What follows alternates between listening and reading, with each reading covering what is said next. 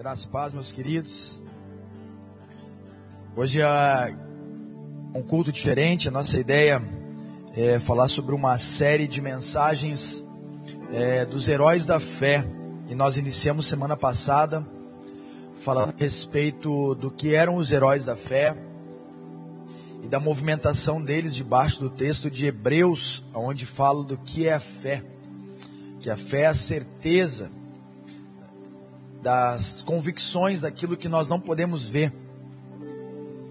E a esperança daquilo que não está diante dos nossos olhos.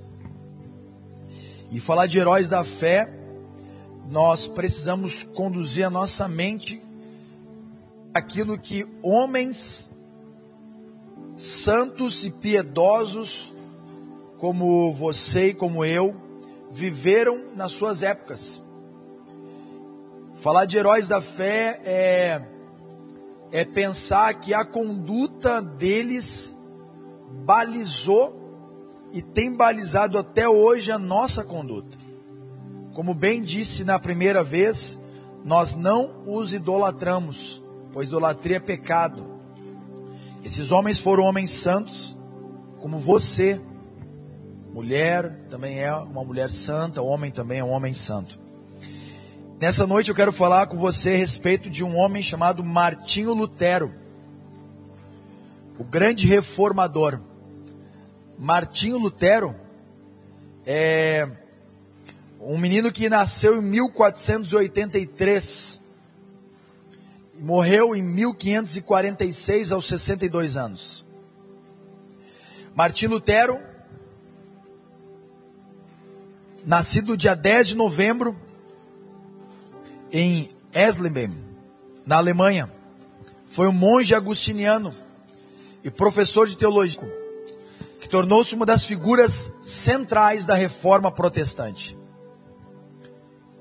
Levantou-se veemente os dogmas do catolicismo romano, contestando sobretudo a doutrina de que o perdão de Deus poderia ser adquirido pelo comércio das indulgências pela compra. Essa discordância inicial resultou na publicação da famosa As 95 Teses em 1517. Em um contexto de conflito aberto contra um vendedor de indulgências chamado Johann Tetzel. Imagine que esse menino, ele se recusa a se retratar nos seus escritos a pedido do Papa Papa Leão X, em 1520, e do imperador Carlos V, na dieta de Orme, em 1521. E essa, essas solicitações não atendidas por Lutero resultou na excomunhão da igreja romana, na sua condenação como um fora da lei, pedido pelo imperador Sacro Império Romano Germânico. Então observe que Lutero ele não só foi o grande reformador, mas Lutero entrou em um conflito contra tudo aquilo que a Igreja Católica, até então sua mãe na fé, até então o berço acolhedor, pregava. E para falarmos de Lutero, eu precisaria introduzir aquilo que John Huss disse. John Huss foi um dos homens sentenciados antes de Lutero. John Huss, quando estava prestes a morrer, ele falou a seguinte frase: Podem matar o ganso, que em alemão, a língua natal, Huss, que significaria John Huss ou John o ganso. Mas daqui 100 anos, Deus suscitará um cisne que não poderão queimar. John Huss indo para a fogueira, disse: Vocês podem matar um ganso, mas daqui 100 anos, Deus levantará um cisne e vocês não poderão queimá-lo. Exatamente 102 anos, 102 anos depois da morte de John Huss, Martim Lutero estava cravando as 95 teses contra a igreja de Roma. John Hus havia errado a sua palavra profética por dois anos apenas. 102 anos depois, o imperador Papa Leão X não conseguiu queimar o cisne chamado Martim Lutero. Esse menino, Martim Lutero, conta sua biografia que viveu a pedir esmolas, que a sua família de origem muito pobre, seu pai desde cedo exigiu que ele fosse estudar, percebendo a capacidade intelectual do menino. Ele enviou seu filho para os estudos, porém na cidade que o recebeu. Martim Lutero não foi acolhido pela sua família, pela família de sua mãe. E Martim Lutero então passou a cantar canções nas portas das casas e passou a fazer orações na igreja a fim de obter alguma espécie de migalha que as pessoas dá para ele se alimentar. Martim Lutero passou fome, mas desejando sempre voltar a sua vida para os estudos. Com 18 anos ingressou na Universidade de Filosofia. E no terceiro semestre já foi condecorado como graduado em filosofia. Seus colegas o achavam que ele tinha um intelecto fora do normal. Conta um dos colegas de Martim Lutero que antes de ele entrar para a sala de aula, ele passava na paróquia e fazia orações e preces a Deus. E talvez um dos grandes, uma das grandes responsabilidades de Martim Lutero com a Bíblia é que ele disse: a parte mais empolgante dos meus estudos é a parte da oração. Quando falamos de Martim Lutero, precisamos entender que antes de ser um grande reformador, Martim Lutero era um homem piedoso e desejoso de conhecer a Deus. Conta na biografia de Martim Lutero que esse homem desejoso de encontrar a verdade nas Escrituras. Afinal de contas, ele acreditava que aquilo que os padres pregavam fosse toda a verdade. A grande maioria das pessoas da época de Martim Lutero achavam que aquilo que Martim Lutero e eles estavam ouvindo quando os padres e papas e cardeais da época pregavam fosse toda a escritura. Mas não era. Eram apenas fragmentos. E Martim Lutero, desejoso de entrar nesse, nesse mundo das escrituras, Conta a biografia que Martim Lutero, com 21 anos de idade, já era formado em filosofia e doutor em filosofia. Ele não apenas acabou seus estudos, como todos os outros, mas ele acabou seus estudos e concluiu o doutorado juntamente com seus estudos. Conta que um professor de Martim Lutero, ele até cita, João é o nome do professor dele, ele não era como todos os outros professores.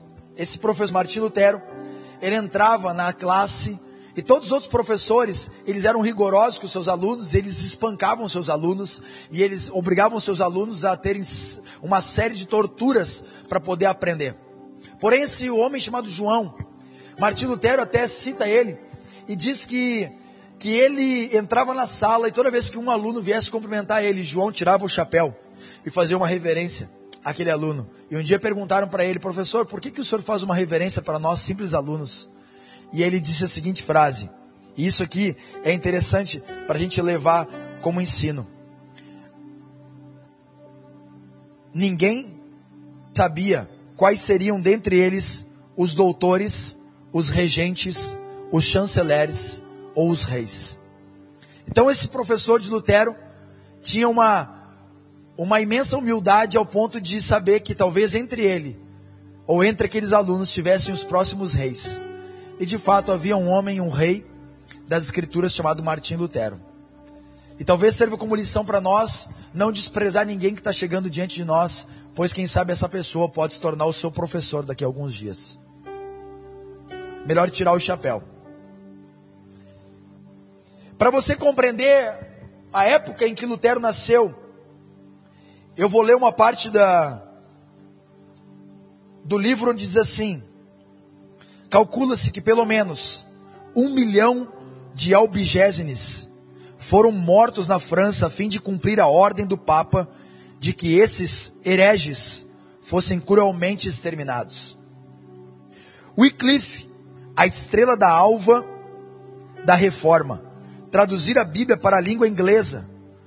João Hus, um discípulo de Wycliffe, morreu numa fogueira na Boêmia, suplicando ao Senhor que perdoasse os seus perseguidores. Jerônimo de Praga, companheiro de Hus e também o erudito, sofreu o mesmo suplício, cantando hinos no meio das chamas, até o último suspiro. João Essália, notável pregador em Erfurt, a cidade onde Martim Lutero estudou, foi preso por ensinar que a salvação era pela graça. O seu frágil corpo foi submetido a ferros que cravaram nele. E ele morreu quatro anos antes do nascimento de Lutero. Na Itália, 15 anos depois que Lutero nasceu, Salvonarola, um homem dedicado a Deus e fiel pregador da palavra, foi enforcado e o seu corpo reduzido a cinzas. Região romana. Então foi nesses tempos que Martim Lutero estava nascendo. Observe que todo aquele que se levantava contra editos do Papa era condenado à morte. Era, era chamado de herege.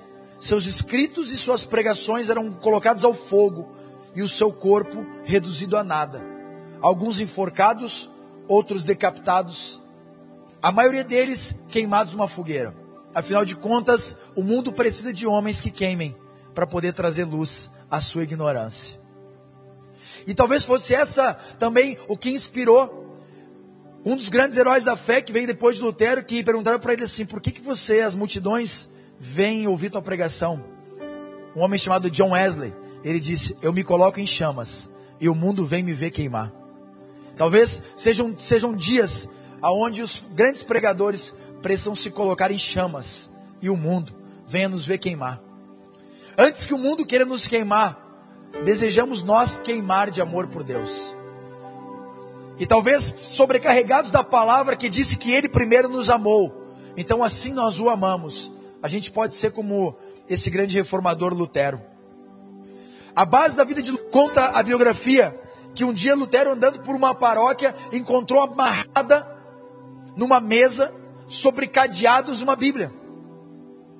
E Lutero, então, era um homem que orava horas na paróquia. Ele esqueceu de orar semanas a fio, enquanto se debruçava sobre as Escrituras. E um dia, Martim Lutero foi ensinado pela sua mãe que ele deveria reverenciar todos os santos monges, cardeais e os santos da Igreja Católica e tremer diante de uma roupa deles ou de um moço deles. Lutero foi ensinado pela sua mãe a ser um homem temente aos papas, temente aos padres. E Lutero, um dia ele disse que ele desejava, ele desejava não encontrar a Deus, pois conhecia Deus como um juiz vingativo mais do que um amigo de crianças. Era assim que Lutero foi, foi ensinado que Deus era um Deus vingativo, muito mais do que um amigo de crianças. Lutero não conhecia a respeito da passagem que Jesus disse: Deixai vir a mim os pequeninos, pois deles é o reino dos céus. Mas um dia, debruçado sobre as Escrituras, Martim Lutero encontrou o tão célebre texto da carta de Romanos, no capítulo 1, aonde diz assim, verso 17: Porque nele a justiça de Deus é revelada de fé em fé, como está escrito: o justo viverá pela fé. E quando Lutero encontrou esse texto, a biografia de Lutero diz que o coração de Lutero se encheu de esperança. A partir daquele momento, a fé de Lutero já não era mais embebida pelos papas, nem pelos cardeais, mas era pela fé e tão somente a fé em Jesus Cristo, que a sua salvação teria alcançado. Lutero desejava de todas as suas forças ter a sua vida salva. Lutero, de todos os meios, buscava encontrar salvação para sua alma. E o dia que ele leu Romanos 1,17, a luz da salvação se acendeu para ele. E ele começou a encontrar que a salvação era pela fé e não mais pelas obras. E que ele não precisaria mais pagar indulgências para Roma, nem para aqueles vendedores de indulgências. Então, empautado em três epístolas, Martim Lutero desenvolveu a sua teologia. A epístola de Paulo aos Romanos, aonde a sua fé é que dá a salvação. De Gálatas, aonde ele não precisaria se voltar ao judaísmo. E de Hebreus, aonde há um novo e vivo caminho aberto para ele. E ele não precisaria mais, então, dos papas para chegar até Deus, porque o caminho já estava aberto. E na epístola de Romanos, ele percebe que somente a fé é aquela que pode reger a nossa vida. E ele desafia então o Papa, porque todos até então achavam que o Papa era infalível nas Escrituras. E ele desafiou o Papa a mostrar que o Papa estava errado. E isso, se você lembrar, eu acabei de falar, Martim Lutero estava dentro de um ambiente onde qualquer um que se levantasse contra o Papa teria sua cabeça a prêmio. E foi isso que aconteceu. A biografia conta que, com o tempo, houve uma série de levantes papais com relação à vida de Martim Lutero, ao ponto de considerar um foragido e um homem fora da lei, com a cabeça prêmio. Martim Lutero esclarece que a fonte confiável e a única fonte de vida é as Escrituras. E ele se opôs ao sacerdotalismo romano, ou isto é, a divisão católica entre clérigos e leigos. Porque para Roma, aqueles que tinham dinheiro tinham mais poder do que aqueles que não tinham. E o, e o apóstolo e o grande reformador Lutero então se opôs a isso. E ele então começa a considerar todos os cristãos batizados como sacerdotes e santos. Daí vem a doutrina do sacerdócio de todos os santos. Aonde todos os santos podem oficiar diante de um único Deus. Aqueles que seguem a doutrina de Lutero chamam-se hoje luteranos. E Martim Lutero, além de todas as coisas que fez, conta que em 1517, na porta da igreja de Wittenberg, aonde ele era o padre e cardeal daquela igreja. Ele intitulou as 95 teses chamadas Sobre o Poder das Indulgências. E nas 95 teses, um homem chamado João Eck denunciou Lutero em Roma. E essa denúncia fez com que tudo cooperasse para o bem de Lutero e para o bem da reforma. Quando denunciaram Lutero, o Papa mandou chamar Lutero até Roma. E Lutero, sem medo nenhum, ele disse: será uma vergonha para o Papa se eu morrer deitado em minha cama. O Papa, de todas as formas, tentou matar Lutero, mas havia uma profecia liberada sobre a vida dele: tentarão matar o cisne e não conseguirão. Com 62 anos, Martim Lutero morreu. Sua causa foi contraditória entre dois médicos. Um disse que foi pneumonia. O outro afirmou apenas uma parada no coração. Ninguém sabe a morte de Lutero, mas uma coisa tem certeza: não foi morto pelas mãos do Papa. A verdade que Martim Lutero carregou fez que em 1517, do castelo de Wittenberg, da, da igreja de Wittenberg, 95 teses fossem traduzidas para mais de cinco idiomas. Três países falavam sobre ela. Os reis, os príncipes migravam para ouvir Lutero e começaram a dar tanto crédito à palavra de Lutero que a palavra do Papa perdeu a sua força. Em 7 de agosto de 1518, Lutero foi convocado a Roma, onde seria julgado como um herege. Então ele apelou para o príncipe Frederico, para com que o julgamento fosse na Alemanha e não em Roma. Antes que Roma expulsasse Lutero, o próprio Lutero escreveu uma carta se excomungando da igreja de Roma. E ele queimou a carta de excomungação do Papa em praça pública. E o Papa resolveu dar uma contra-resposta e queimou todos os livros de Lutero em praça pública. Só que não conseguiu queimar a palavra de Lutero. A palavra de Lutero, mesmo que seus livros naquela época fossem queimados, continuava viva ainda nos ouvidos daqueles que ouviram ele pregar. Multidões e multidões vinham ouvir Lutero pregar. Lutero afirmava que haviam dois sacramentos, o batismo e a santa ceia. E ele se opunha de todas as formas às indulgências. Em 15 de julho de 1520, a igreja romana expeliu a bula Exurge Domini, que ameaçava Lutero de ser excomungado. E Lutero, então, compareceu em 1521 na dieta de Orme. E ele se recusou a se retratar. Ele falou: Não vou me retratar daquilo que escrevi. Aquilo que escrevi, escrevi. Eu vejo que homens que são ativados por uma paixão por Jesus, ativados por uma paixão pela Escritura, mesmo que tentem calar, eles vão continuar gritando o texto de Atos, capítulo 4, versículo 20, que fala: Não podemos deixar de falar daquilo que temos visto e ouvido. Continua queimando nosso coração, mesmo que os nossos pés estejam presos ao tronco, mesmo que nossas mãos estejam presas ao tronco, a nossa voz continua livre. Dizem os historiadores que Martinho Lutero concluiu a sua defesa com as seguintes palavras: Aqui estou, não posso fazer outra coisa. Que Deus me ajude. Amém. A influência social e política de Martinho Lutero. O Novo Testamento foi traduzido na língua alemã. E essa tradução foi publicada em 1532. Conta-se que o imperador alemão o presidente da Alemanha, ele disse que por quatro anos consecutivos, o verdadeiro líder da Alemanha, em 1521 a 1525, foi Martim Lutero.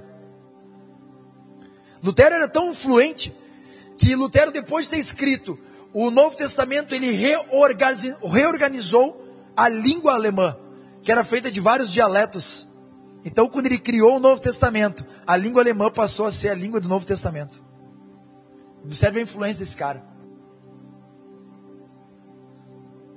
O casamento de Martim Lutero, ele casou com uma menina chamada Catarina Vombora, filha de uma família nobre e uma ex-freira cisterciana. Afinal de contas, o que Martim Lutero fez foi liberar os padres e as freiras para se casarem.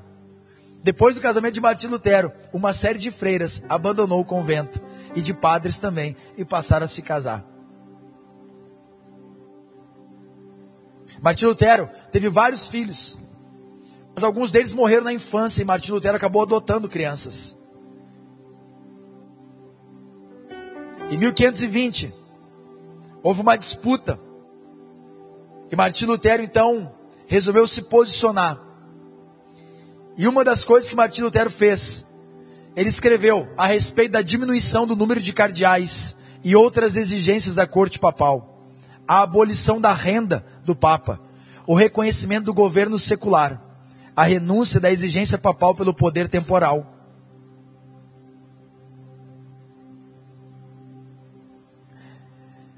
E, o, e a abolição dos interditos e abusos relacionados com a excomungão, excomunhão.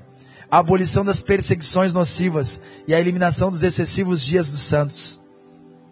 A sucessão dos conventos para monges da medicidade e sustonsidade a reforma das universidades, a abrogação do celibato e do clero e, finalmente, uma reforma geral na moralidade pública. Martim Lutero, então, escreveu uma outra polêmica doutrinária, chamada Prelúdio do Cativeiro Babilônico da Igreja, aonde ele falou sobre os sacramentos, a Eucaristia. Ele apoiava que fosse devolvido o cálice ao laicado na chamada questão do dogma. O batismo ensinava que trazia a justificação apenas se combinado com a fé salvadora em receber. E a penitência afirmou que sua essência consiste nas palavras de promessa de desculpas recebidas com fé, e não mais nos chicotes que o Papa mandava se dar.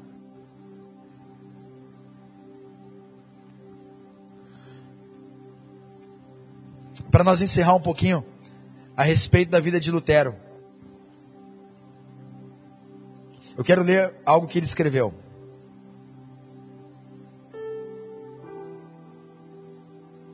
Lutero disse o seguinte: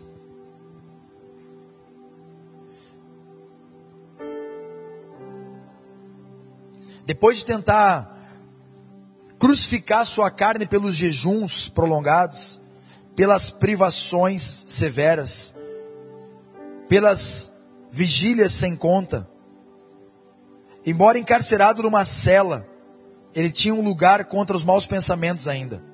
E a sua alma clamava: Olha o que Martim Lutero orava: Dá-me santidade, ou eu morro por toda a eternidade.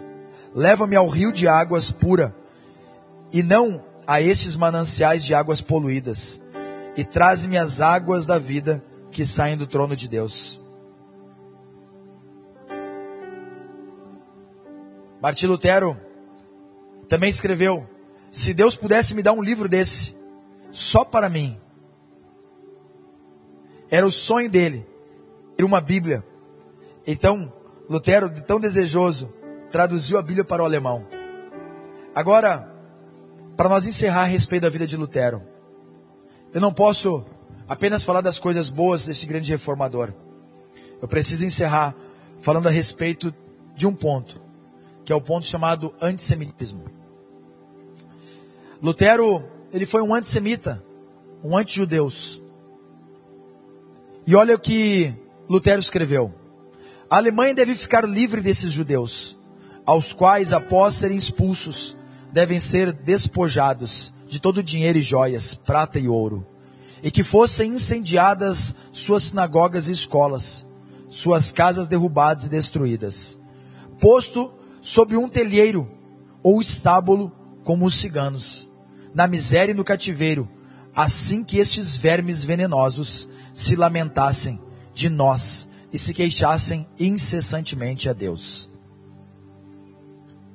A grande opinião dos historiadores é que Martim Lutero tenha sido o grande influenciador de Adolf Hitler, da qual na década de 1930 1940 de Lutero influenciaram na biografia Mein Kampf de Hitler, aonde o próprio Hitler diz: Olha o que ele falou a respeito de Lutero. Há três homens que são importantes para a Alemanha: Martim Lutero, Frederico o Grande e Richard Wagner. Em 5 de outubro de 1933, um pastor alemão declarou publicamente: Hitler não teria sido possível sem Martim Lutero. Julius Streicher, um jornalista, escreveu a seguinte frase: que nunca havia dito nada sobre os judeus. Hitler nunca havia dito nada sobre os judeus que Martim Lutero não tivesse dito 400 anos antes. Em novembro de 1933, uma manifestação protestante reuniu um recorde de 20 mil pessoas e aprovou três resoluções. Adolf Hitler é a conclusão da reforma.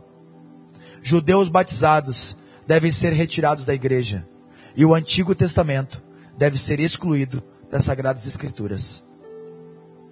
Então, o grande reformador, aplaudido por todos desde 1517, venerado como o grande reformador da reforma protestante. Para os judeus, ele infelizmente foi o percursor do grande massacre do Holocausto, que culminou na morte de mais de 1 milhão e 600 mil judeus. Que, pelas palavras de Lutero, esses que mataram o nosso Cristo foram mortos e exterminados pelo Cristo da Alemanha, chamado Adolf Hitler. Nós precisamos entender uma coisa. Existem dois contrapontos entre a vida de Lutero: a reforma e a paixão de um homem por Jesus. Mas a inoperância dele na coletividade culminou para com que um líder da sua nação resolvesse criar uma casta de pessoas puras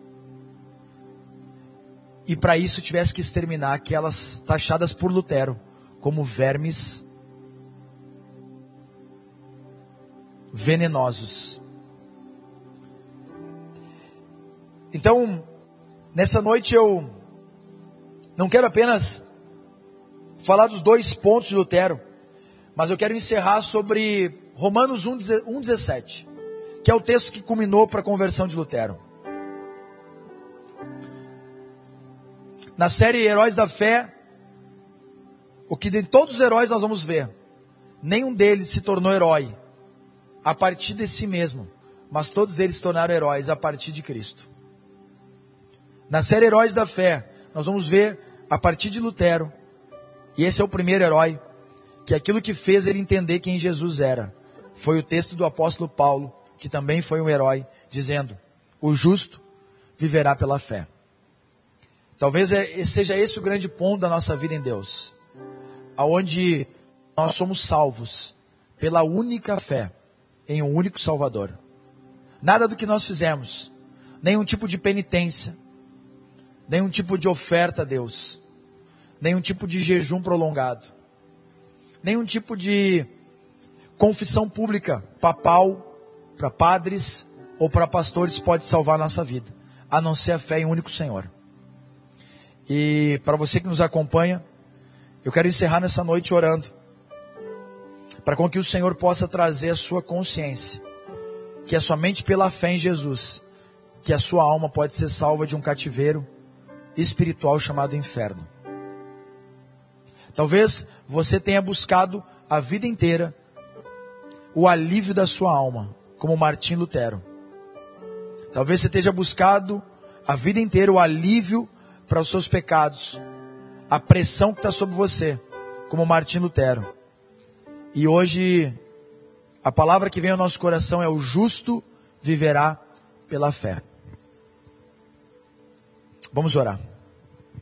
Pai, nós oramos, Senhor, nessa noite, sabendo a Deus que o justo, ele vive pela fé, Senhor. E aqui, Deus, hoje, diante da biografia de Martim Lutero, esse grande reformador, Senhor, trouxe luz à reforma protestante, os escritos chegaram até nós, pela coragem de se levantar contra o papado, Senhor. Mas nós não, de forma alguma, o veneramos, pois como um homem ele também errou, Senhor. Mas nós reverenciamos a Ti, Jesus, o único sem defeito, o único sem pecado e o único capaz de aliviar a nossa alma do peso do inferno. Nós pedimos a Deus que, assim como o Senhor se revelou a Martim Lutero por meio das suas escrituras, que assim o Senhor se revele a nós, ao abrirmos a tua palavra, nós viemos encontrar salvação para nossa alma, Senhor. Que a nossa alma descanse em Ti. Que nosso coração descanse em Ti, Senhor. E que todos aqueles teus inimigos, eles caiam por terra. E que o Senhor se torne poderoso para subjugar todos aqueles que desejam a morte da Tua palavra. Nós oramos a Deus também, Senhor, para com que a igreja do Senhor possa compreender que todo santo homem vive para a glória do teu nome, Senhor. E assim, Pai, nós oramos e pedimos a Deus que aqueles que acompanharem, Pai, essa palavra, possam, Pai, ter os seus corações convertidos ao Senhor e somente ao Senhor. Somente ao Senhor.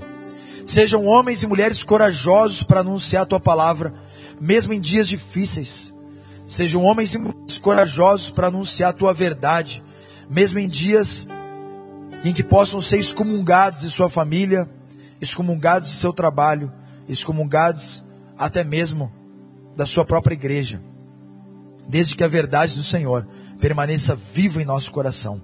Nós oramos a Deus por essa chama, essa chama da tua palavra que impediu Martim Lutero de ser queimado, mas que não impediu John Hus de ser queimado. Que não, não impediu Salvonarola de ser enforcado. E que não impediu outros heróis, como o apóstolo Pedro, de ser crucificado de cabeça para baixo. O apóstolo Paulo de ser decapitado. O apóstolo João de ser queimado em uma caldeira de óleo fervente. Senhor, que a tua palavra possa queimar os nossos corações de tal forma, Senhor, que antes que o fogo de fora nos atinja, por dentro já não, não resta mais a não ser o Senhor.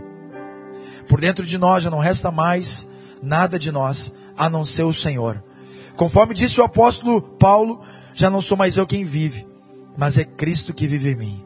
E o viver que eu vivo já não é mais por mim, pela carne, mas é pela fé no Filho de Deus. E assim, Pai, eu oro para que os meus irmãos tenham essa chama acesa em seu coração, para a glória do teu santo nome. Amém. Amém. E amém. Deus abençoe, meus queridos. Se eu posso ser edificado com essa palavra. Até a semana que vem. Em nome de Jesus, se Deus quiser.